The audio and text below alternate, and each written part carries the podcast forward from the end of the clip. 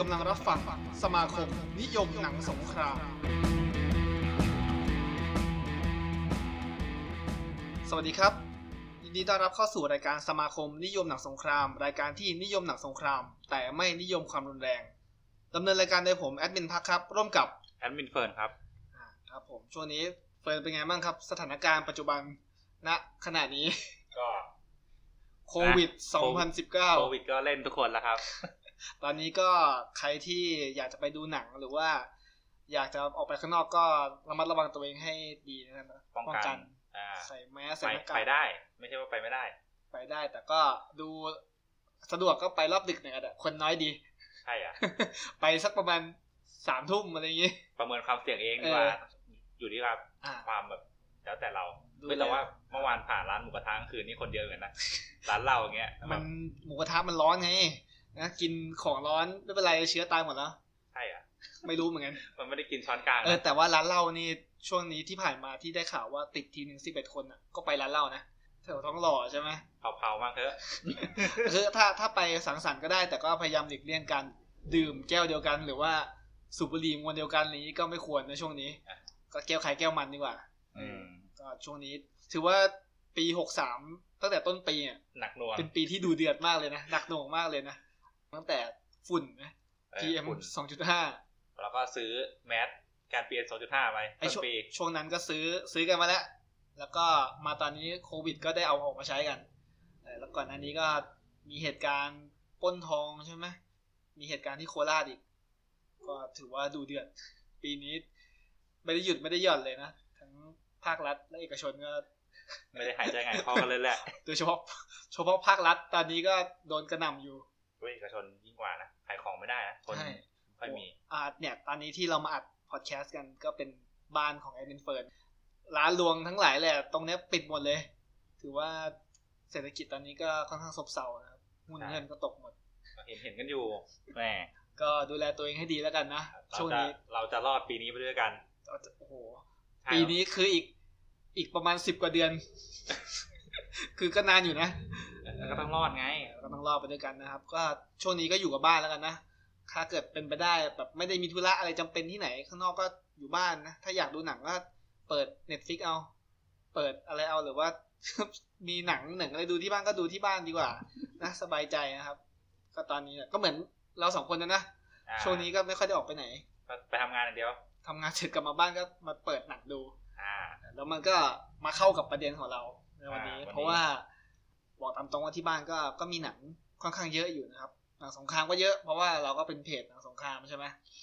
แล้วก็เปิดดู เอ๊ะเปิดไปเปิดมาไอ้หนังของเราเนี่ย แม่งมีแต่หนังแบบสงครามโลกเว้ยหนังย้อนยุคหนังแบบประมาณหกสิบปีที่แล้วที่เป็นเหตุการณ์หกสิบปีเจ็ดสิบ มัน ปีที่แล้ว อีเลียดไปหน่อย มันค่อนข้างจะพีเรียดนะเราก็เลยแบบคิดว่าที่ผ่านมามันก็มีเหตุการณ์ที่โคราชใช่ไหมแล้วก็มีเรื่องของหน่วยรบพิเศษที่เข้าไปบุกช่วยตัวประกัน ก็คือหน่วยหนุมานนั่นเองที่ช่วยตัวประกันที่โคราช เราก็เลยเอามาคิดว่าทำไมเราไม่ค่อยพูดเรื่องหน่วยรบพิเศษเลย อืม อ่ะเราพูดแต่เรื่องแบบสงครามโลก พูดแต่เรื่อง มัน สง แนว คราม ถนั เวี ด ยดนาม ไงเอออันนั้นอันนั้นมันเราชอบอะนะ อ่าเราเดินทางหลังเรา เป็นแบบเรื่องประวัติศาสตร์อะไรอย่างนี้ แต่ว่าเออหน่วยรบพิเศษก็เป็นอีกหนึ่งประเด็นที่น่าสนใจ เราก็เลยนำมาหยิบยกพูดกันในพอดแคสต์ในวันนี้ครับ เรื่องของหน่วยรบพิเศษ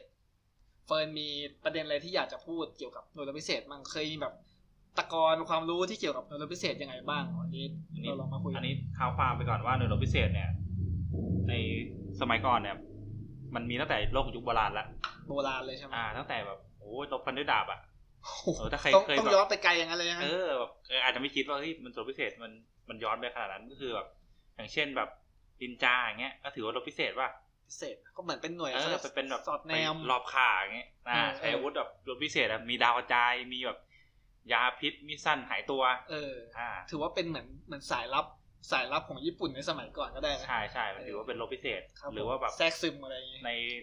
แบบสมัยยุคกลางอะไรเงี้ยพวกเอ่อกองทัพมุสลิมเนี่ยก็มีหน่วยพิเศษแบบว่าเข้าไปจู่โจมเรือของข้าศึก แล้วก็ยึดเรืออะไรอย่างงี้ อืม ก็แบบมี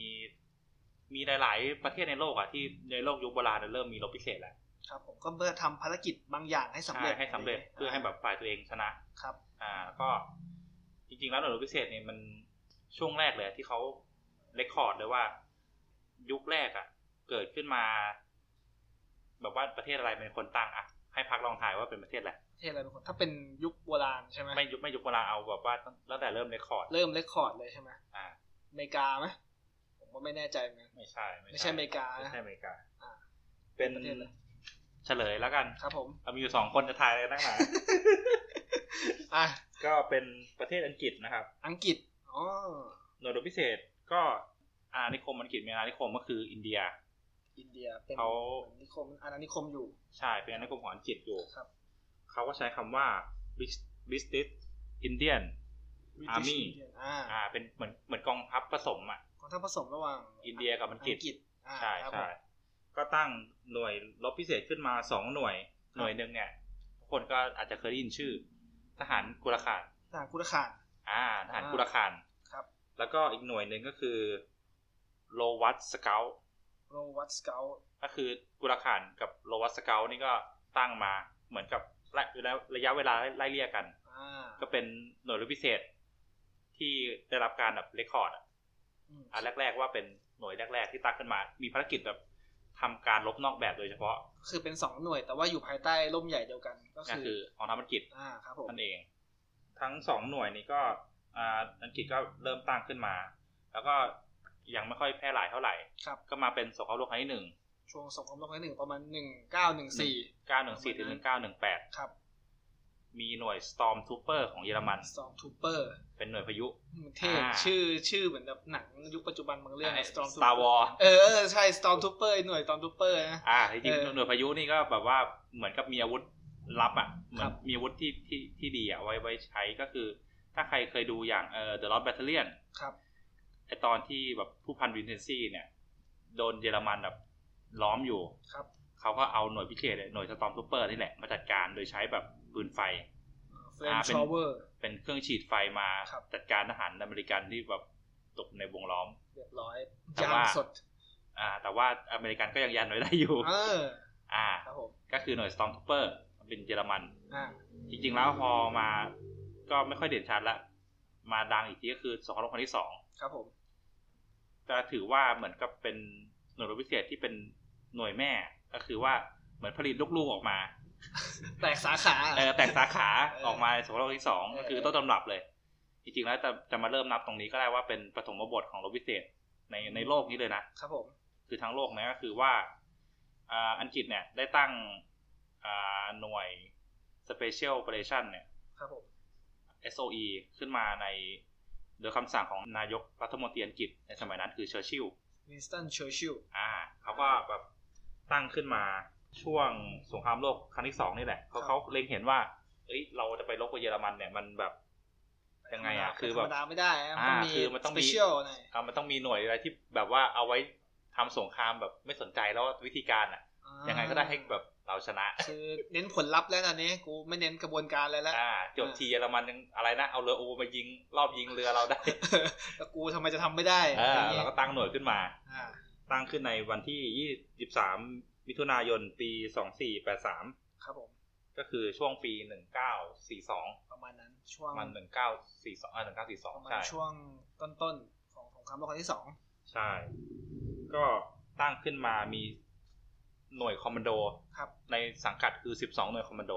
อืม เขาก็จะเรียกเป็นหมายเลขอังกฤษอ่ะเขาจะชอบเรียกหมายเลขคอมมานคอมมานโดหมายเลขหนึ่ง อื หมายเลขสองหมายเลขสาม เป็นโค้ดลับให้เข้าใจง่าย อ่าไปไปมันมี 12 หน่วย ครับผม ก็เป็น 12 คอมมานโด ในสมัยนั้นก็แบบว่า แบบมีการแบบทดสอบร่างกาย อืม อ่า ก็มีแบบ มีการเดิน 8 ไมล์ 13 กิโล มาครับ อ่า มีการฝึกยิงด้วยกระสุนจริง หมายถึงว่าตอนฝึกอ่ะ ยิงกระสุนจริงเลย เออ ใช้ไม่กระสุนซ้อมเลยจริงเลย เชื่อแล้วมันไม่ตายเหรอวะ ไม่ตายไม่ไม่ได้ยิงใส่คนไง อ๋อ ยิงแบบตอนฝึกไงเดี๋ยว อ๋อ เราเราจะได้แบบ นึกว่าว่าแม่ง ไว้ซ้อมแล้วยิงใส่แม่งเลย ไม่ใช่ไม่ใช่ เราจะได้แบบว่า ชินกับอาวุธจริงๆ ชินกับ อ่า สถานการณ์จริง แล้วก็ อะไรอย่ง มี งี้ การฝึกต่อเนื่องกลางวันกลางคืนก็เหมือนกับเรามาใช้ปัจจุบันอะ ครับ อ่าฝึกแบบปัญหาความกดดันอะไรเงี้ยฝึกต่อเนื่อง 48 ชั่วโมงอะไรเงี้ย อ่าเขาเรียกอะไรปัญหา 48 ชั่วโมง อ่า คล้ายๆแบบหน่วยหน่วยซิลของเราอะไรอย่างเงี้ย ก็คือปฐมบทเนี่ยก็คือ จุดนี้แหละ จุดนี้แหละ เอามาจากอังกฤษ แปลว่าอ่าได้รับแรงบันดาลใจมาจากประเทศอังกฤษ ใช่ แล้วก็ต่อมาประเทศอื่นเนี่ยก็เอาไปพัฒนาอย่างอเมริกันตอนนั้นก็เป็นเรนเจอร์ ครับผม เรนเจอร์นี่ ให้นึกถึงหนังก็เซฟวิ่งไพรเวทไ i อัน อืม ถ้าอย่างผู้กองมิลเลอร์ที่ขึ้นมา ขึ้นมาก่อนชาวบ้านเขาเนี่ย อืม เป็นหน่วยเรนเจอร์ที่หก อืม ขึ้นมาสถาปนาหัวหาดก่อน ครับผม แล้วค่อยให้กองกำลังหลักอะขึ้นมา เรียก คือ ว่า ตัวเองต้องมายึดไว้ก่อนเป็นหัวหอก ให้ให้ลูกพี่เปิดก่อน อ่า ลูกน้องตาม ก็ถือว่าเป็นรบพิเศษนะสมัยนั้นคือเรนเจอร์ ครับ แต่ถ้าอย่างบางคนอาจจะอาเรนเจอร์คือของผู้กองมิลเลอร์ใช่ไหม อืม นาวิกโยธินสมัยนั้นสหรัฐนะ ก็ถือว่าเป็นรบพิเศษเหมือนกัน ก็ขึ้นไปยึดหัวหาดเหมือนกัน ยุคนั้นถือว่านาวิกโยธินสหรัฐถือว่าเป็นหน่วยรบพิเศษ ใช่ ใช่ไหมอ่า เพราะว่าฝึกแบบเต็มที่มาเหมือนกัน อืม ถือว่าก็ไม่ไม่แพ้คนอื่นอ่ะ อ่า แล้วก็แตกแขนงออกมาในประเทศอื่นก็มีคอมมานโดฝรั่งเศส มีคอมมานโดของดัตช์ก็คือเนเธอร์แลนด์ ครับผม ก็มีอ่าหน่วยที่ดังมากของอังกฤษก็จะเป็น SAS SAS อันนี้น่าจะเคยได้ยินกัน อ่า เป็นหน่วยรบพิเศษของอังกฤษ อืม อืม เห็น บางคนอาจจะเคยเห็นในเกมออนไลน์ ครับ SAS Spetsnaz ของรัสเซียอะไรอย่างงี้ด้วยเออ ก็แตกแขนงออกไปทั้งโลกเลยก็แบบ ประเทศอื่นก็มีอะเริ่มเริ่มเพราะว่าอังกฤษอ่ะ ต้องบอกว่าตอนนั้นเขาก็ทำแบบสงครามนอกแบบโดยเฉพาะไง อืม แล้วถ้ามีพวกประเทศที่แบบว่าตกอยู่ภายใต้การยึดครองของเยอรมันอะ ครับผม เข้าไปแบบอาสาสมัคร อืม ไปสังกัดแล้วก็ฝึกอาวุธออกมา แล้วก็แบบไปโดดร่มลงประเทศตัวเองไงเออในฝรั่งเศสในยุโรปกลางอะไรเงี้ย อ่า แม้แต่ไทยอ่ะบ้านเราก็มีนะครับ ผม ก็เสรีไทยแสนอังกฤษที่แบบมาฝึกมาต่อต้านญี่ปุ่นอ่ะ อ่า ก็คือฝึกจากอังกฤษมา มาแล้วก็มา แล้วก็มาเข้ามาในไทย ปฏิบัติการในไทย ทั้งโดดร่มทั้งแทรกซึมโดยเรือดำน้ำโดยอะไรแบบหลายวิธีอ่ะ อ่า เรียกได้ว่าต้นกำเนิดของหลายๆประเทศเนี่ย ก็มีต้นแบบมาจากประเทศอังกฤษตรงนี้นี่เองรูปแบบการฝึกทั้งหลายแหล่เออก็ถือว่าเป็นต้นกำเนิดข ร อง บพิเศษ หน่วยรบพิเศษอันนี้เป็นเขาเรียกว่าปฐมบท จุดกำเนิดออ ริจินของหน่วยรบพิเศษ อ่าอย่างภารกิจจริงๆอ่ะพอหน่วยรบอื่นๆใช่ไหม ครับ อย่างประเทศอื่นที่บอกเอาต้นแบบอังกฤษไปแล้วก็ไปพัฒนาต่อยอด ครับผม อ่าก็อย่างแบบมีเหตุการณ์ที่แบบเด่นๆ มีของอิสราเอลใช่ไหม อ่า อ่า ใช่ใช่อิสราเอลว่าเขาจะมีอย่างเช่น ก็เหมือนเป็นหน่วยหน่วยรบพิเศษของอิสราเอลก็เป็นคอมมานโด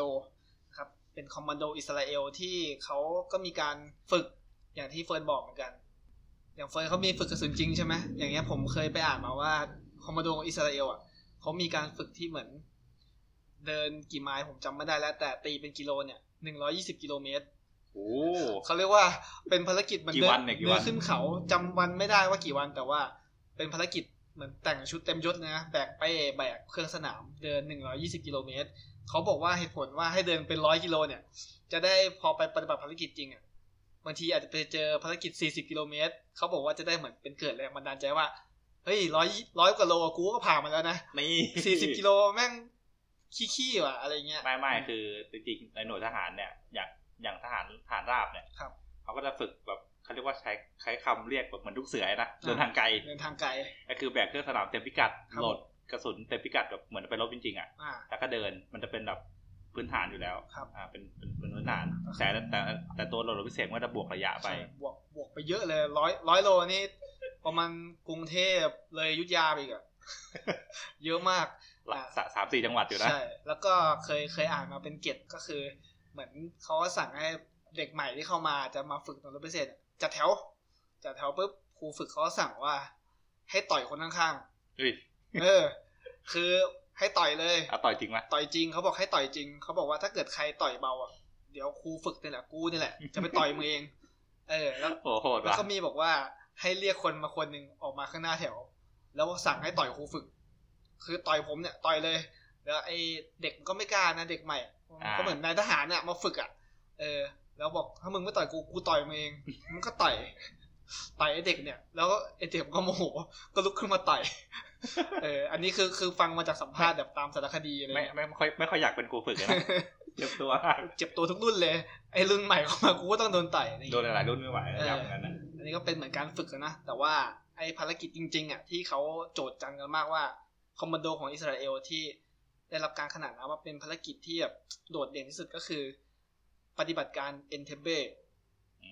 ม อันนี้หลายคนอาจจะเคยได้ยินหรือว่าเคยดูหนังมาแล้วเขาเคยทำเป็นหนังแล้วเอนเทเบเนี่ยมันเป็นชื่อของสนามบินแห่งหนึ่งที่อยู่ในประเทศอูกันดานะครับ ก็คือเริ่มต้นเหตุการณ์เนี่ยมันเกิดจากการจี้เครื่องบิน อ่าสายการบินแอร์ฟรานซ์ของประเทศฝรั่งเศสนะครับ ซึ่งตอนนั้นเนี่ยสายการบินเนี่ยเขาจะมุ่งหน้าจากกรุงเทลอาวิฟของอิสราเอล เพื่อไปจุดหมายปลายทางอยู่ที่กรุงปารีสของประเทศฝรั่งเศส บินตรงเลย บินตรงเลย แต่ว่าอ่ะไม่ก็คือมีจอดพักอ่าจอดพักที่กรุงเอเธนส์ของประเทศกรีซ ครึ่งทาง ครึ่งทางเหมือนเติมน้ำมันอะไรเงี้ย แล้วก็ระหว่างที่จะเทคออฟจากที่กรีซเนี่ยไปที่ปารีสอะก็เกิดการจี้เครื่องบินโดยสลัดอากาศจำนวน 4 คนด้วยกัน อืม นะครับ อ่าในในเครื่องบินลำนั้นเนี่ยก็มีผู้โดยสารประมาณ 200กว่าคน ประมาณ 248 คนนะครับ แล้วก็ลูกเรืออีก 12 คนอ่าแล้วก็ไอสลัดอากาศที่จี้เนี่ย เป็นชาวเยอรมันทั้งหมด 2 คน ตามข้อมูลเนี่ยเขาบอกว่าเป็นอยู่ในกลุ่มที่แบบเหมือน กลุ่มที่เกลียดชาวยิวอะว่าง่าย ม ๆสองคนและอีก 2 คนเนี่ย เป็นกลุ่มสมาชิกแนวร่วมปลดปล่อยปาเลสไตน์ หรือว่า PSLP อ่ะก็คือจีเครื่องบินลำนี้เพื่อที่มีจุดมุ่งหมายว่าจะให้เปลี่ยนเส้นทาง จากเดิมเนี่ย ไปกรุงปารีสเขาจะให้บินไปอีกทวีปหนึงเลย ไปเบนไปเลยใช่ไหม ไปที่อูกันดา คือสนามบินอินเทเบ้แหละเขามันตั้งอยู่ที่ประเทศอูกันดานะครับ ซึ่งสาเหตุที่เขามาจี้เครื่องบินครั้งเนี่ยเขามีข้อเรียกร้องอยู่ด้วยกันข้อหนึ่งข้อหนึ่งใหญ่ ๆ เลยก็คือเขาอยากจะให้ปลดปล่อยนักโทษ ชาวปาเลสไตน์ ที่ อืม ที่ถูกคุมขังอยู่ที่อิสราเอลแล้วก็ประเทศอื่น ๆด้วยนะครับ อันนี้ก็เป็นข้อเรียกร้องของของผู้ก่อก่อการร้ายสี่คนนี้รวมไปถึงเขาต้องการเงิน 5 ล้าน US ดอลลาร์ ณณปีพศไหน เออตอนนั้นมันเกิดประมาณปี 1976 โอ้โห 2519 โคตรเยอะนะ ตอนนี้ก็ยังเยอะอยู่นะห้าล้านเนี่ย 5 ล้านดอล ดอล ลา ลา ร์ ร์นะ ดอลลาร์อคูเมณริกานะ คูณประมาณ 30อะประมาณเกือบ 150 ล้านบาท ประมาณนั้น เขาก็ทำสำเร็จแหละคือการจี้แล้วก็ให้เบนเส้นทางไปที่สนามบินเอนเทเบพอเครื่องแลนดิ้งลงแล้วเนี่ย เขาก็จับผู้โดยสาร 200กว่าคนเนี่ย พร้อมกับลูกเรืออีก 12 คน เข้าไปที่อาคารผู้โดยสารหลังเก่า ซึ่งมันแออัดมาก ที่นั่งก็ไม่พอที่นอนก็แบบเบียดเสียดยัดเยียดกันนะครับ ซึ่งตอนปี 1976 เนี่ย มันเป็นช่วงอยู่ในยุคสงครามเย็นนะครับ ก็คือว่าอิสราเอลเนี่ยเขาเป็นพันธมิตรกับสหรัฐในตอนนั้น ส่วนอูกันดาเนี่ยประเทศต้นทางที่เขาจับผู้โดยสารมาทั้งหมดเนี่ย อยู่ฝ่ายโซเวียต เพราะฉะนั้นก็อิสราเอลกับอูกันดาเนี่ย ก็เป็นศัตรูกันโดยปริยาย อ่ เพราะว่าอยู่ เข้าใจเข้าใจ อยู่คนละเหมือน คนละค่าย คนละค่าย คนละค่ายกัน เหมือนมาเวลกับดีซี ใช่ คืออยู่ร่วมโลกกันไม่ได้อ่ะก็เป็นศัตรูกันในปริยายนะครับ ซึ่งณขณะนั้นเนี่ยประเทศอูกันดาเนี่ย มีอีดีอามินเป็นผู้นำในตอนนั้นนะครับ หลายคนอาจจะเคยได้ยินชื่อนี้นะ เขาเป็นผู้นำเผด็จการทหารของอูกันดานะครับ ก็เคยมีหนังเรื่อง The Last King of Scotland ซึ่งตอนนั้นเนี่ยอีดีอามินเขานับถือศาสนาอิสลามด้วยนะครับ เอ้ยจริงเนี่ยเพิ่งรู้ ใช่แล้วก็ชาวปาเลสไตน์เนี่ยเขาก็นับถืออิสลามด้วยเหมือนกัน ซึ่งมันก็อาจจะเป็นสาเหตุหนึ่งที่ทำให้อีดีอามีนเนี่ยเขาสนับสนุนกลุ่มก่อการร้ายทั้ง 4 คนนี้นะครับ โดยการให้การสนับสนุนต่างๆ ให้ลงสนามบินของประเทศเขาได้ แล้วก็ตอนที่เครื่องแลนดิ้งลงไปเนี่ยอีดีอามินก็เข้ามาต้อนรับด้วย ตัวเองด้วย ใช่มาต้อนรับด้วยตัวเองเลยนะครับ เอ้ยจำได้นี่มันมีซีน เคยดูหนังอยู่ ลงมาแบบเอ้ยยินดีต้อนรับสู่ ประเทศ เออ ของไอ้ที่ โอ้โห แบบไอ้นั่นเลยอ่ะ ชัดเจนมากคือเขาแบบฮาร์ดคอร์กว่านี้เป็นผู้นำที่ฮาร์ดคอร์มากนะครับ ซึ่งสาเหตุที่การเรียกร้องสิทธิต่างๆพวกเนี่ยเขาต้องใช้การจี้เครื่องบินเป็นสัญลักษณ์เนี่ย อันนี้ผมไปฟังจากอ่านักวิชาการไทยนะครับ คือรองศาสตราจารย์ดรชูเกียรติพนัทพรประสิทธิ์นะครับ เป็นอาจารย์คณะรัฐศาสตร์ของจุฬาลงกรณ์มหาวิทยาลัย เขาบอกว่าการจี้เครื่องบินเนี่ยมันเหมือนเป็นการแบบประชาสัมพันธ์ตัวเองอะประชาสัมพันธ์กลุ่มของตัวเองให้ ให้โลกได้รับรู้ว่าเหมือนแบบมีประเด็นนี้อยู่ แล้วก็ทำให้โลกเนี่ยไม่ลืมประเด็นนี้ไป หันมาสนใจ ใช่ เหมือนว่าถ้าเกิดเราเรียกร้องสิทธิ โดยการแบบพูดปกติ หรือว่าการ ไปชูปงชูป้ายมันไม่ไม่ได้หรอก ชุมนุมไปการไฮปาร์กเงี้ยมัน ไม่เท่าไหร่ไม่เท่าไหร่ มันไม่อะไรแบบ ไม่เตือน ก็ นะ เป็นเป็นกระแสอยู่แค่ประมาณแบบอาทิตย์สองอาทิตย์แล้วก็ลืมไปใช่ไหมแต่ว่าอย่างการเนี่ย ต้องเล่นใหญ่ จี้ ต้องเล่นใหญ่เลย จี้เครื่องบินครั้งเนี้ยอ่ะอย่างพูดง่ายๆเนี่ยผ่านมา 40 กว่าปีแล้วเนี่ย เราก็ยังเอามาพูดได้ เพราะว่ามันเป็นสิ่งที่แบบเออทำให้แบบแบบมีประเด็นนี้เกิดขึ้นอยู่อะไรเงี้ยอ่ะมันเหมือนเป็นการ PR ประเด็นประเด็นของเขานะครับ ซึ่งพอหลังจากที่พวกกาลาสีคนเนี่ยนำผู้โดยสารไปขังไว้ในอาคารหลังเก่าแล้วเนี่ยเหมือนอิสราเอลก็เริ่มมีการขยับเขยื้อนและมีการเคลื่อนไหวแล้วว่า จะอยากอยากเจรจา อยากเจรจาด้วยให้แบบว่า ให้ปล่อยตัวประกันเถอะเพราะว่าในในเครื่องบินลำเนี่ยมีผู้โดยสารอิสราเอลค่อนข้างเยอะ ส่วนใหญ่เป็นผู้โดยสารชาวอิสราเอลนะครับ พออิสราเอลออกมาประกาศอย่างนี้แล้วเนี่ย ผู้ก่อการร้ายเขาก็โอเค จะเจรจาด้วย แล้วก็ยอมปล่อยตัวประกันที่ที่ไม่ใช่ชาวยูอ่าออกมา อ๋อคนไม่เกี่ยว ใช่ที่ที่ ไม่ คื ใช่ อ เป้าหมายของเขาดีกว่า คือประเด็นเขาจะเล่นเล่นชาวยูเลยอะ อ่า หลักๆเขาก็ปล่อยตัวตัวประกันที่ไม่เกี่ยวข้องที่ไม่ใช่ชาวยูออกไป โดยเฉพาะเป็นพวกผู้สูงอายุ ปล่อยออกมาก่อน แล้วก็ยอมเลื่อนเดทไลน์ซึ่งตอนแรกเนี่ย เหตุการณ์ตอนเริ่มจี้เครื่องบินนะครับ มันเกิดวันที่ 27 มิถุนาเขาก็มีเดทไลน์ตอนแรกอยู่ที่ 1 กรกฎาคมคือว่าข้อเรียกร้องทั้งหลายต้องเสร็จสิ้นภายในวันที่ 1 แต่ว่าพอพอมีข่าวว่าจะเจรจาแล้วเนี่ยเขาก็ยอมเลื่อนให้เป็นถึง 4 กรกฎาคม วันชาติอเมริกาเนี่ยนะ เออ เอ อ ประจวบเหมาะพอดีนะ ประจวบเหมาะแต่ว่าอันนี้ไม่เกี่ยวกับอเมริกา นะ อ่ะพอพอเลื่อนเดทไลน์ไปแล้วเนี่ย ก็พยายามอิสราเอลก็พยายามเข้ามาเจรจาต่อรองด้วยนะครับ แต่ว่าสุดท้ายแล้วก็คือไม่เป็นผล ไม่ยอม ยังไงก็ไม่ยอม อ่าที่จะมีการต่อรองกัน สุดท้ายวันที่สามกรกฎานะครับ อิสราเอลก็เหมือนว่า เมื่อการเจรจาโดยสันติไม่เป็นผล ก็ต้องใช้ความรุนแรงแหละ ก็คือนำหน่วยคอมมานโดอิสราเอลเนี่ยแหละ เข้ามาเข้ามาในการตัดสินชะตาในครั้งนี้นะครับสามกรกฎามีการบินตรงจากอ่าที่อิสราเอลมาที่อูกันดาเลยครับ รวม 4,000 กว่ากิโลเมตร บินตรงมาเลยนะครับ แล้วก็นำโดยพันโทโจนาธานเนทันเดฮู เขาเป็นผู้นำหน่วยอ่าการรบในครั้งนี้การปฏิบัติการในครั้งนี้นะครับ ซึ่งโจนาธานเนี่ยเขาเป็นพี่ชายของประธานาธิบดีอิสราเอลคนปัจจุบัน นั่นก็คือเบนจามินเนทันเยฮูอ่าก็คือมีความเกี่ยวข้องกันจนมาถึงปัจจุบันนี้ พอเขามาลงมาแลนดิ้งลงที่อิสราเอลแล้วเนี่ยมันมีเกตนิดนึงก็คือ ณตอนนั้นเนี่ยผู้นำอูกันดาก็คืออีดีอามีนเนี่ยเขาใช้รถ Mercedes-Benz สีดำ เป็นประจำเลย อ่า เออในการเดิน เขารู้ ทาง เลยไปไหนมาไหน อ่าใช่ ที่เนี่ยรถอีดีอามินแน่ เหมือนไปสืบมาว่า ผ่านตลอด ใช่เหมือนไปสืบมาว่าอีเดียมีชารถคันนี้ก็เลยนำ Mercedes Benz สีดำมาด้วย แล้วก็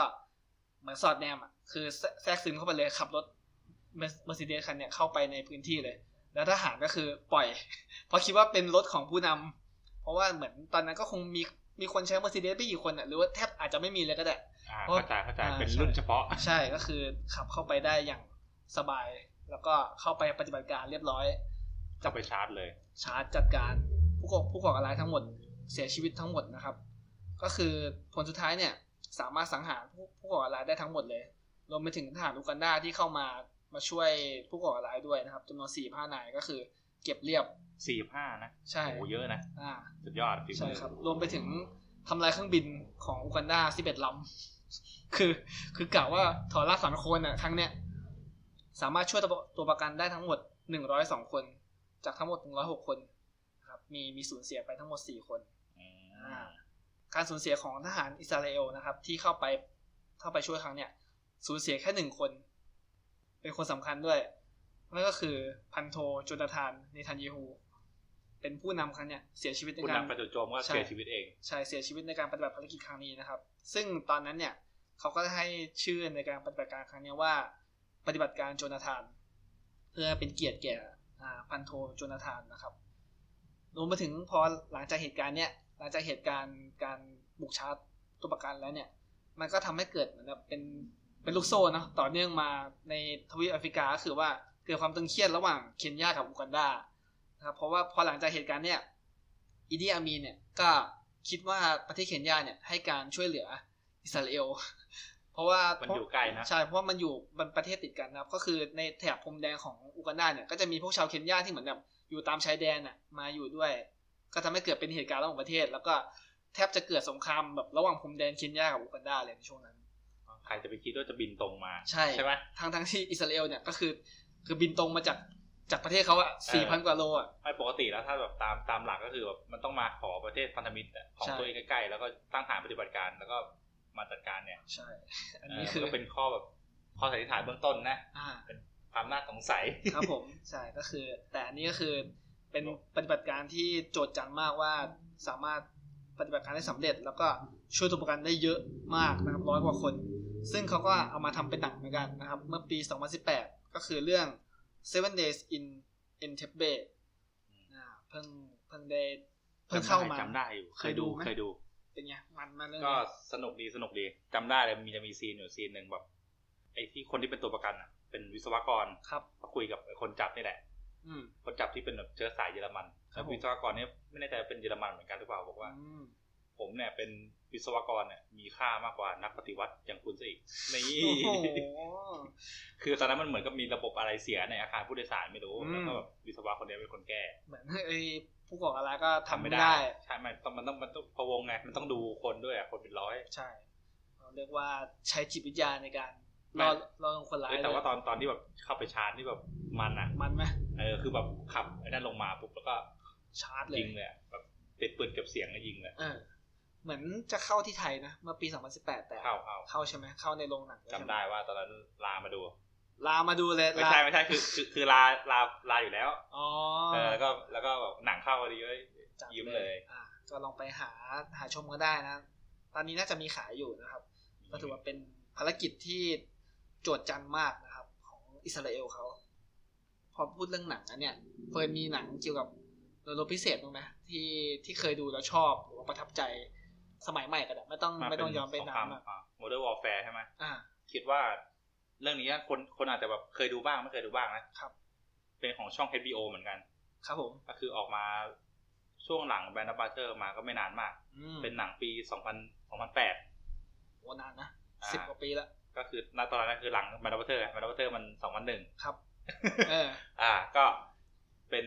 เรื่อง Generation Q Generation Q เป็นซีรีส์ใช่ไหม เป็นซีรีส์ ซีรีส์ของ มินิซีรีส์ทั้งหมด 7 ตอน เออ HBO เขาชอบทำเป็นมินิซีรีส์นะ ใช่คือมัน ไม่ซีรีส์ยาว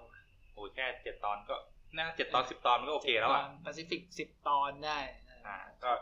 เป็นเรื่องของทหารอเมริกัน ครับ ที่ไปบุกอิรัก อืม ครั้งที่สองนะครับ คือรอบรอบปีสองพันสาม สองพันสาม อ่ารอบรอบหลังสุดอะที่โค่นซัดดามเรียบร้อยอะ ครับผม อันนี้เป็นเรื่องของเรื่องเล่าของทหารกองพันลาดตระเวนนาวิกโยธิน ครับผม กองพันรัตเวนนาวิกโยธินก็หมายความว่า มันเป็น นาวิกโยธินเนี่ยสมัยเนี้ยมันเป็นหน่วยรบหลักไปแล้ว อืม ก็คือเป็นกองพลน้อยนาวิกโยธินก็คือใช้คำสายคิดว่าเอ่อ United States Marine Corps อ่า Corps นี่คือเป็นอีกเหล่าหนึ่งแล้ว ครับผม แล้วก็จะไอไอหน่วยกองพันรัตเวนที่หนึ่งเนี่ย อ่า มันก็ไปสังกัดเป็นเหมือนเหมือนเป็นกองพันจู่โจมนาวิกโยธินที่หนึ่งก็เป็นใช้คำภาษาอังกฤษจะเป็น one reconnaissance battalion ก็คือในหนังก็จะเป็นแบบหน่วยเนี้ย เป็นหมวดหนึ่งของในหน่วยเนี้ยหมวดสองของของหน่วยเนี้ย ครับ คือความสนุกของมันก็คือว่ามันเล่าแบบเหมือนกับแบรนด์อ่ะ คือจะมี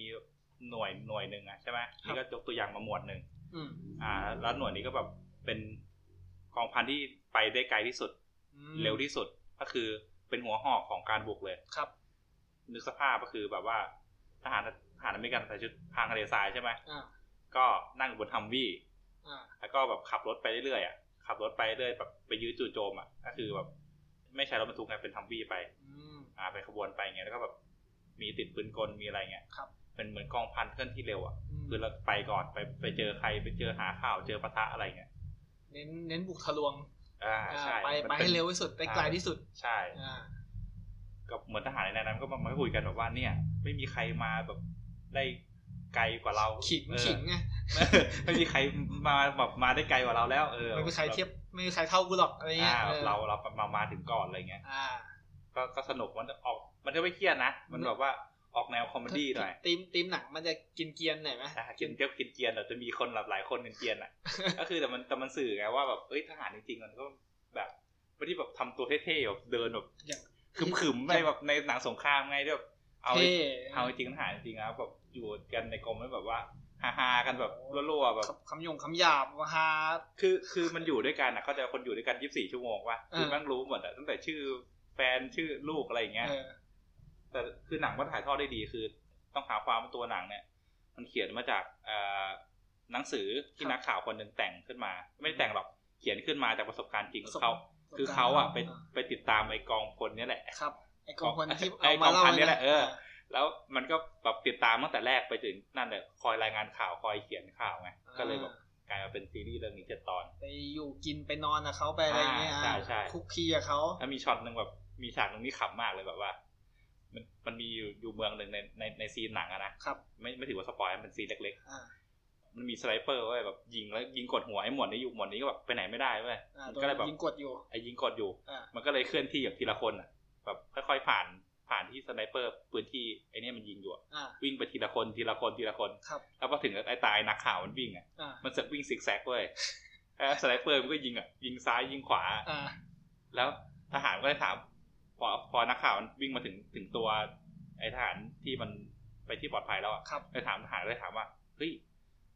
ทำไมนักข่าวทำไมนายวิ่งซิกแซกอย่างนั้นอ่ะฉันจำมาจากหนังเรื่องนี้ อ๋อ บอกไม่ไม่ถ้าถ้านายอยากมีชีวิตยืนยาวอะนายจะทำอย่างนั้นอีก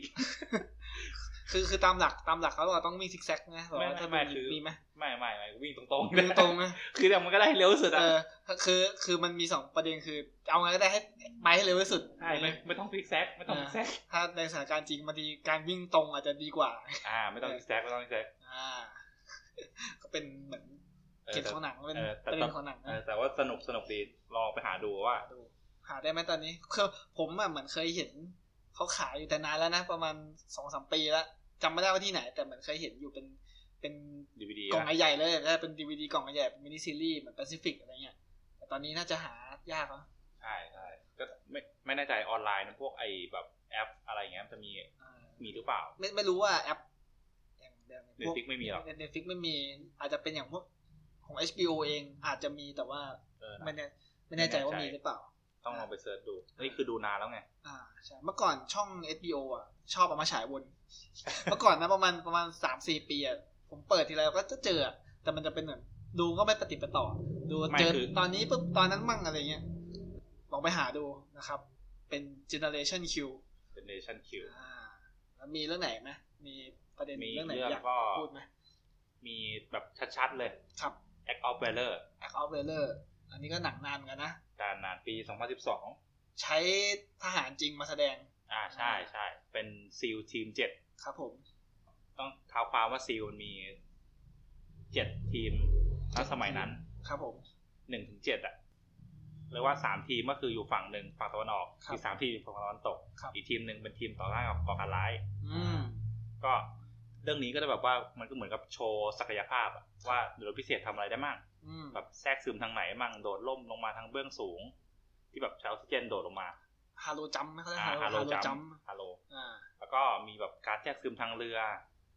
มาจากเรือดำน้ำหรือมาจากเรือยางเข้าฝั่ง อืม อ่า เน้น แล้วก็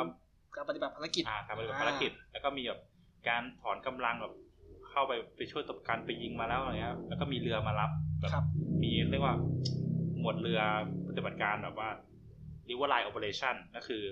หน่วยเรือปฏิบัติการลำน้ำ ครับ ก็คือเหมือนมันเป็นเรือเร็วติดปืนกลติดเครื่องยิงลูกระเบิดเงี้ย อืม เออเข้ามาแบบเป็นอาวุธหนัก เข้ามารับหน่วยซิล อ่าแล้วถูกใจคอแบบ คือไม่ไม่ได้เน้นเนื้อเรื่องมากนะแล้วเน้นโปรดักชันในการสร้างมากกว่า คือคือมันสมจริงมาก ใช่ คือแบบว่าโหแบบยิงกันบนรถอย่างเงี้ยแล้วหันหลังมา เอาจรวดต่อท้ายรถถังยิง รถ ยิงรถไอ้คันหลังแล้วลอยเลยแบบอู้หู ถูกถูกใจแบบพวกสายแอคชั่นอะถ้า อ่า ชอบ เรื่อง ถ้าชอบ เรื่องนี้มัน สายทหารชอบการลบชอบ รถ กา พิ ร เศษอ่ะ ชอบดูอะไรแบบเนี้ย เออ อ่า น่าจะถูกใจ ถูกใจใช่ แต่ถ้าถ้าไม่ได้เน้นเนื้อเรื่องมากนะ เพราะว่าก็ตาม แต่ ตาม แต่เนื้อเรื่องก็ใช้ได้ใช้ได้อยู่ การแสดงอะไรก็ แต่เหมือนก็ทหารอ่ะ เอาทหารมาเล่นหนังอ่ะ มันก็อาจจะไม่เทียบเท่ากับดาราฮอลลีวูดมาก อ่า นะ แต่ว่าถ้าในเรื่องของเขาเรียกว่าในเรื่องของการ ของความการความถูกต้องอะไรเงี้ยมันมันมัน ต้อง โอ้ แน่นอน ใช่เลย อ่า แต่มุมคงมุมกล้องภาพภาพสวยภาพสวย อ่าลองไปดูหนังนานนานแล้วเหมือนกันนะอันนี้ สองพันสิบสอง อ่ะก็ไปหาดูได้นะครับ อันนี้นกจะพูดไปหนังโนโลพิเศษมันก็มีค่อนข้างเยอะนะ ถ้าที่เรานึกนึกออกอะอย่าง ใช่เยอะนะเยอะ อย่างโลนสไ s เวอร์ที่มาร์ควอลเบิร์กเล่น ก็ถือว่าเป็นโนโลพิเศษเหมือนกันนะ อ่ะเพราะว่าเขาก็เป็นซีลเหมือนกัน ใช่ ก็มันสร้างมาจากหนังสือใช่ไหมซึ่งตอนนี้หาแทบไม่ได้แล้วโลนสไ s เวอ ร์ เดี๋ยวเรียกว่าหาแทบไม่ได้ หาไม่ได้เลย หาไม่ได้ ถ้าไปหาตามร้านมือสองอะอาจอาจจะมี ไม่มี มีไหมไปหายังไม่มีใช่ไหม คือหลุดมาเล่มหนึ่งประมูลหลักพันขึ้นนะบอกให้เลย อืม ตอนนั้นแบบคิดในใจแบบเฮ้ยนะสมัยนั้นนะถ้าย้อนเวลาได้ซื้อสิบเล่ม เออซื้อเก็บซื้อเก็บ รวยนะ ไม่มี รวยนะ นอกจากแบบเออ มันชื่อแปลไทยว่าเรื่องเย้ยมัจจุ ราช เออ มีมีแอดมินมี เออมีใช่ไหมเฟิ มี ร์น มี มี ยืมไม่ไม่ให้ยืม ไม่ไม่ให้ ยืมแฟนแฟนๆอยากจะยืมไม่ให้นะครับ ไม่ให้ยืม เออเพราะว่ามีเล่มเดียว หายแล้วหายเล เอย อแล้วก็มันเป็นของสำนักสำนักพิมพ์มาเลยเฟิร์น อ่า จำได้ไหม ต้องลองไปดู ไม่ไม่ชัวร์ แล้ ไม่ ว ไม่ชัวร์เหมือนกัน ภาวนาให้เขาพิมพ์ ไม่ไม่ไม่ เพิ่ม ภาวนาเคยเคยเคยคอนแทคไปแล้ว เคยถามไป เค แล้ ยว คอนแทคไปจากเพจด้วยนะ บอกว่าแบบมีจะพิมพ์ใหม่ไหมอะไรเงี้ยเขาแบบสอบมาแบบยืดยาวมากเลยคือว่าเขาไม่พิมพ์ใหม่แน่นอน เอ้ยแต่ถ้าพิมพ์ออกมาผมว่ามี ไม่ไม่คือออเดอร์มันมันน่าจะเยอะแต่เขาเขากลัวไม่คุ้มทุนไง ม แต่นี่คือถามไปเมื่อหลายปีแล้วนะตั้งแต่ อ่า เปิดเพจแรกๆมั้งเปิดเพจได้ปีสองปีอ่ะ ครับผม เออก็เลยเคยพิมพ์ถามไปตอนนั้น ไม่มี หลังจากหนังฉายไป จริงๆอ่ะแอดมินก็ซื้อตอนแบบช่วงช่วงช่วงแบบหนังฉายมั้งที่ที่ได้เล่มนี้มา อืม ก็คือมันก็ขายดีมากมันก็สต็อกสเต็กก็ไปหมดแล้วนั่นแหละ พอแล้ว ทีนี้มันก็หาไม่ได้แล้วคราว เอ นี้ อตอนนี้เป็นของหายากแล้ว ใครมีไว้เก็บไว้ดีๆนะครับ มันเป็นของหายากแล้วตอนนี้ แม่ชื่อไทยเยิ้มจุฬา อ่า จำได้ปกสีดำ ก็ภาวภาวนานะภาวนาไม่ได้แล้วให้พิมพ์เพิ่ม อยาก ไม่ไม่ครับไม่ อ พิ ยาม ก พ์ อ่านเหมือนกันนะครับรวมไปถึงหนังหลายเรื่องอย่างจาเฮด อ่า จาเฮดอันนี้ก็แอดมินก็ชอบเหมือนกันนะมันเป็นหนังไอ้ใครเล่นนะเจคจิลนฮอล อ่า อ่าเจคจิลนฮอลเล่นนะครับ เป็น ซัวฟอร์ด อ่าน ายเป่าแต่ นี่ แล้วเป่าแต้ด้วยปากได้ไหม ชอบชอบเรื่องนี้อะไรคนอาจจะไม่รู้นะ อาจจะเอ้ยหลายคนอาจจะไม่อาจจะยังไม่เคยดู อ่า เพราะว่า เด็กเด็กรุ่นหลังๆปีมาไม่เคยดู สองพันนั่นเลยอ่ะจำไม่ได้แล้วปีไหนนะแต่ว่าหลายคนอาจจะไม่ทราบว่าผู้กำกับเรื่องเนี้ยเพิ่งกำกับได้อ่ารางวัลออสการ์มาสามสาขานะครับ ล่าสุด ทุกคนนั้นนึกไม่ถึงเลยว่าเป็นคนนี้กำกับ ใช่แซมเมนเดสกำกับนะครับ เรื่องนี้ผู้กำกับ 1917 นี่ ที่เพิ่งเพิ่งฉายฉายรัศมีไปเมื่อต้นปีที่ผ่านมา เราก็ไปดูผลงานเก่าเขาว่า เป็น แต่ ยังไง ที่ไม่เคยดูเออว่าเป็นยังไง อ่าอาจจะเป็นไม่แน่ใจว่าเป็นเรื่องแรก ๆ หรือเปล่านะที่เขากำกับหนังสงครามตอนนั้น ไม่แน่ใจ เพราะว่านานแล้วเหมือนกันนะ ชอบฉากไหนชอบฉากแมง ชอบ ป่องปล่อยแมงป่องต่อยกัน ปล่อย เอาไม่ใช่ละ น้ำมันออกมาสู้อะผ ไม่ ม ใช่ ชอบ ไม่ใช่ ผมชอบซีนนี่ตอนที่เผาไอ้บ่อน้ำมันอ่ะ เฮ้ย ภาพ เอ้ย ภาพสวย ภาพ ที่ สวย ฝ มาน ก ตกมาเป็นน้ำมัน ใช่ โอ้โหตอนนั้นน่ะแบบประทับใจมาก มันมันทำให้รู้สึกอารมณ์ถึงความแบบ เหมือนว้าเหวว่างเปล่า แล้วก็มีความแบบรุนแรงมีความเดือดดาลอยู่ในนั้นน่ะ มัน คือชอบ ภาพสวย พี่ชอบพี่จ๋าพูดบอกว่าแบบชีวิตเนี้ยก็มีทางเลือกอื่นอ่ะ แต่ อ่า ว่าผมรักในอาชีพนาวิกโยธินอ่ะ อ่า โอ้โหนี่ถ้านี่ถ้าอยู่หน่วยนาวิกโยธินนี่ได้ยินอย่างนี้นี่ ลุกขึ้นเลย พราวพราวเลย ลุกขึ้นเลย เออ ผมนี่ลุกขึ้นยืนเลย เออเออดูว่าเป็นหนังดีเหมือนกันนะแบบว่าพูดถึงความหมายของแบบ เรามาลบเพื่ออะไรวะอะไรเงี้ยอ๋อเหมือนในหนังมันก็คือแบบว่า มันก็จะไม่ได้แบบมีฉากบูแอคชั่นมากมาย แต่มันจะพูดถึงความรู้สึกของทหารที่อยู่ในค่ายอ่ะ ใช่ชีวิตทหาร เขาทำอะไรมั่งเขาเบื่อจนขนาดเอาแมงป่องพนันกันนะ เอามาต่อยกันอะไรเงี้ยแล้วก็ พี่ชอบซีนใส่ไอ้หน้ากากกันแก๊สเล่นฟุตบอล เล่นอเมริกันฟุตบอล เออ โอ้โหร้อนแทนอ่ะ ร้อนแทนแบบ ไม่เคยนี่เคยใส่ไงแบบมันแบบโอ้โห หน้ากากกันแก๊สเนี้ย คือเคยเคยใส่วิ่งแบบโอ้โหสุดยอด นี่ขนาดเราโควิด ตอนนี้เราใส่หน้ากากเดินขึ้นสะพานลอยยังรู้ ไม่ สึก คือ อึดอัด คือ เลยนะ คือปิดแค่จมูกไงแต่หน้ากากกันแก๊สนี่คือปิดตาด้วย คุมคุมทั้งหัวมันนี้คุมปิดหน้าปิดอะไร ปิดปิดปิดทั้งหน้าปิดทั้งหน้า เออ ปิดครึ่งหน้า ครับผม แต่อ่าอากาศแก๊ส มาเป็นความทรมานของทหารที่อยู่กลางทะเลทรายนะ น่าจะประเทศอิรักนะตน อิ ที่ รักอิรัก อิรักใช่ไหมสงครามอ่าวตอนนั้น ครั้งแรก อืมก็คือ เป็นหนังสงครามที่เป็นเกี่ยวกับหน่วยรบพิเศษนะครับ ที่ จริงแล้วจาเฮดนี่มันก็ ตอนนี้มันก็เลยเถิดมาแล้วอ่ะมันมีอยู่ห้าหกห้าภาคแล้วมั้ง หลายภาคซึ่ง ล่าสุดมันก็มีนะ มีอีก่อน แต่จริงๆแล้วคือต้องบอกว่ามันมันไม่ใช่เรื่องต่อกันอ่ะ คือมันแค่เอาชื่อมาเฉย ใช่ อย่างคล้ายๆกับ Behind Enemy Line อะอ่า เคยดูไหมที่ที่มันมันภาคแรกคือเป็น The Base แล้วอะที่อยู่ประเทศไอ้บอสเนียมั้งแล้วโดดล่มลงเครื่องบินตกอะแล้วก็มีทำต่อมามีโคลัมเบีย มีนู่นนี่นั่น คือ เลยอะ คือหลังๆแฟนหนังสาบส่งแล้วว่าเฮ้ยมันไม่ใช่อ่ะ คือถ้าถ้าหนังเรื่องไหน มึงเปลี่ยนชื่อเถอะ เออคือถ้าเออถ้าเกิดจะเอาเป็นธีมเดียวกันก็ได้แต่เปลี่ยนชื่อเรื่องไปดีไหม มันรักษามาตรฐานยาก เออเพราะว่าถ้าทำภาคแรกออกมาดีมากอะ เออ ภาคต่อไปคือ คาดหวังคนมันคาดหวัง คือทำเท่าเดิม เท่าเดิมก็ไม่ได้นะ ต้องทำให้ดีกว่าเดิม ใช่ใช่ ก็ฝากไปถึง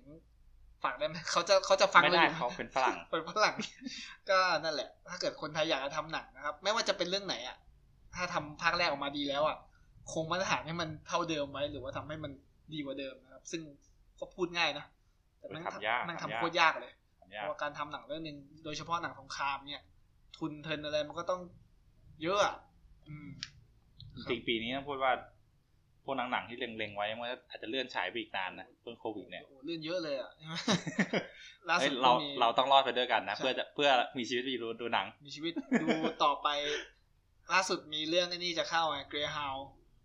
ล่า เข้า สุด เข้าปี ปีนี้แหละมิมิถุนาสองพันยี่สิบเนี่ย เอ้ยเลื่อนเมื่อเนี่ย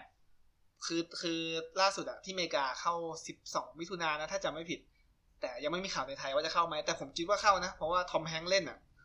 แต่ว่าก็มาเจอโควิดตอนเนี้ยก็ไม่รู้ ว่า จะ อาจจะ เป็นยังไง เลื่อนก็ได้ จะเลื่อนหรือเปล่าหรือว่าจะยังไงนะครับ เพราะว่าตอนนี้หนังหลายๆเรื่องก็โดนโลกเลื่อนกันไปหมดแล้ว ว่าจริงๆ อย่างเมื่อเช้าดูข่าว อย่างเฮาสามย่านอะ อ่ะ ก็แบบจัดที่นั่งให้คนมานั่งห่างกันแล้วอะ คือเขาไม่ได้แบบหวังผลกำไรปกติเราเข้าโรงหนังมันนั่งติดติดติดติดกันเลยใช่ไหมล่ะ เหยียดเหยียดเหยียดขาจะแทบไม่ได้เลย เอออันนี้มันอันนี้ก็ไม่รู้อะแต่จริงๆแล้วพูดจริงก็ตอนนี้ก็ไม่เสี่ยงหรอกไม่ไป ถือว่าเป็นมาตรการ ไม่ไปแล้วนะ เออ บอกเลยกลัว เรื่องสุดท้ายก็โจโจ้ลับบิดนะไปดูก็จะไม่ไปละ แต่ตอนนี้โจโจ้ลับบิดกำลังเข้าอยู่นะครับ ก็มันเข้าจำกัดโรงมากเลยอะกรุงเทพมีอยู่ โอ้ย สาม น้อย โรงสี่โรง แล้วเออโรงที่เข้าก็ค่อนข้าง ต่างจั จะ งหวัดมีเชียงใหม่ที่เดียว พยายามหาวิธีดูนะครับ หรือว่าถ้าเกิดไม่อยากเสี่ยงก็รอดีวดีออกก็ได้นะ รออีกสักสองเดือนเดือนสองเดือนก็น่าจะ สามเดือน อืม ตอนนี้ก็ใช้ชีวิตให้ระวังกันที่สุดนะครับ เพราะว่าเราก็ไม่รู้จะสถานการณ์จะจบตรงไหนนะเออก็หน้ากากอนามัยอนามัยถ้ามีไว้ก็ เก็บไว้ให้ดีนะครับ แต่ผมว่าน่าจะมีขายแล้วไหมต่อไป หลังจากมีประเด็นใหญ่มา เมื่อที่ผ่านมา โอ้มันไม่แน่หรอก เออก็ เราว่า เดากันไม่ได้แหละ ตอนนี้เราก็ใช้ชีวิตอยู่ให้ถือว่าปลอดภัยกันนะครับเราติดตามเพจกันไปเรื่อยๆนะอย่าเพิ่งไปไหนกันนะครับอย่าเพิ่งรีบไปไหนกัน อ่า โอเค วันนี้ก็ประมาณนี้แล้วกันนะมีเรื่องไหนไหมที่อยากจะคุยอยากจะแชร์แต่ว่าเรายกไปเทปหน้าแล้วกัน คือ ไม่ไม่บอกว่าใครนึกเรื่องไหนก็มาคุยมาคอมเมนต์ก็ได้ อ่าใช่ คุยก็ได้ มาคอมเมนต์มาพูดคุยกันได้มา เออ เราขอโฆษณาหน่อย เรามี YouTube แล้วนะครับตอนนี้ อ่า เราเพิ่งอัปโหลดพอดแคสต์ลงไป 9 EP ที่ผ่านมา อัพครบแล้ว เดี๋ยวเทปนี้ก็จะเอาไปลงเหมือนกันนะครับ เสิร์ชได้เลยว่าสมาคมนิยมหนังสงครามนะครับ ภาษาไทยใน YouTube รวมไปถึง Instagram ด้วย ตอนนี้เราเปิดสาขาใหม่แล้วนะครับ คือหลอกหลอนทุกๆช่องทาง ไปไหนก็เจอนะครับ ยกเว้นทวิตเตอร์ตอนนี้ทวิตเตอร์แอดมินไม่ค่อยเล่นนะครับ ไม่ค่อยเชี่ยวชาญนะครับไอจีก็ ผมรู้มาว่าบางคนเนี่ย เล่นไอจีเยอะนะครับ Facebook ไม่ค่อยเล่น บ้า เล่น ก็ไอจีเขาไว้ไปส่องสาว เออโดยเฉพาะเราใช่ไหม เสิร์ชได้นะครับไอจีเสิร์ชภาษาไทยหรือว่าภาษาอังกฤษก็ได้ไอจีภาษาไทยก็คือสมาคมนิยมหนังสงคราม หรือว่าถ้าเป็นภาษาอังกฤษอ่า at we love war movie th นะครับ ไปเสิร์ชได้เลย ก็จะเอาโพสต์ที่เราโพสต์กันใน Facebook นั่นแหละ เอาไปลงใน IG ด้วยนะครับ ส่วน YouTube ก็เราเอาพอดแคสต์ไปลง กับวิดีโออื่นก็มีความคิดจะทำอยู่ นะแต่ว่า แต่ด้วยสถานการณ์ที่เกิดไม่อำนวยขึ้นมาทันที อ่ะก็เดี๋ยวอาจจะรอไปก่อนนะครับ ตอนนี้เรามีหลากหลายช่องทางให้เลือกรับชม รับฟังแล้วก็ติดตามมันได้นะครับอ่ะในวันนี้เทปหน่วยรบพิเศษนะวันนี้เราตั้งชื่อว่าหน่วยรบพิเศษแล้วกันนะค ก็ รับ เหมือนก็มาคุยเรื่องหนังกัน อ่ะ มากกว่าแหละ ใช่เพราะว่า นะ จากที่บอกไปตอนต้นนะครับว่าเราไม่เคยพูดเลยเรื่องหน่วยรบพิเศษ อนาคตอาจจะไปพูดหนังสงครามโบราณก็ได้เดี๋ยวค่อยว่ากันแล้วกันนะครับ เพราะว่าเราก็มีหนังที่ในดวงใจหลาย ๆ เรื่องนะครับ ที่เรามีอยู่แต่ว่าไม่ค่อยได้เอามาพูดกันนะครับแต่วันนี้หน่วยรบพิเศษก็จบเท่านี้แล้วกันนะครับ วันนี้ก็ขอบคุณเฟิร์นนะครับ ที่มาร่วมพูดคุยกัน ครับ อ่าในวันนี้ก็ฝากติดตามด้วยนะครับ ทาง Facebook รวมไปถึงพอดแคสต์ตอนนี้เรามีช่องทาง YouTube นะล่าสุด แล้วก็มี Apple Podcast Spotify Google Podcast รวมไปถึง Anchor ด้วยอ่าไปติดตามกันได้นะครับ IG ด้วยนะครับ Instagram อย่าลืมไปกด Follow กันด้วยนะครับ ฝากเยอะกันเนี่ย YouTube ก็ไปกด Subscribe กดกระดิ่งเอาไว้ด้วยนะอย่างที่เขาชอบพูดกันนะ ถ้าเรามีคลิปใหม่แล้วได้แจ้งเตือนทุกคนได้อย่างเท่าทันนะครับอ่าเดี๋ยววันนี้เราก็เท่านี้แล้วกันนะ เดี๋ยวกลับบ้านก่อนแล้วเดี๋ยวไปเผชิญหน้ากับโควิดใหม่ วันนี้ก็ขอบคุณทุกคนนะครับ ที่รับฟังกันมาร่วมๆเกือบเกือบห้าสิบนาทีแล้วเดี๋ยววันนี้ก็ขอตัวลาไปก่อนนะครับ ผมแอดมินพักกับแอดมินเฟิร์นขอกล่าวคำว่า สวัสดีครับ สวัสดีครับ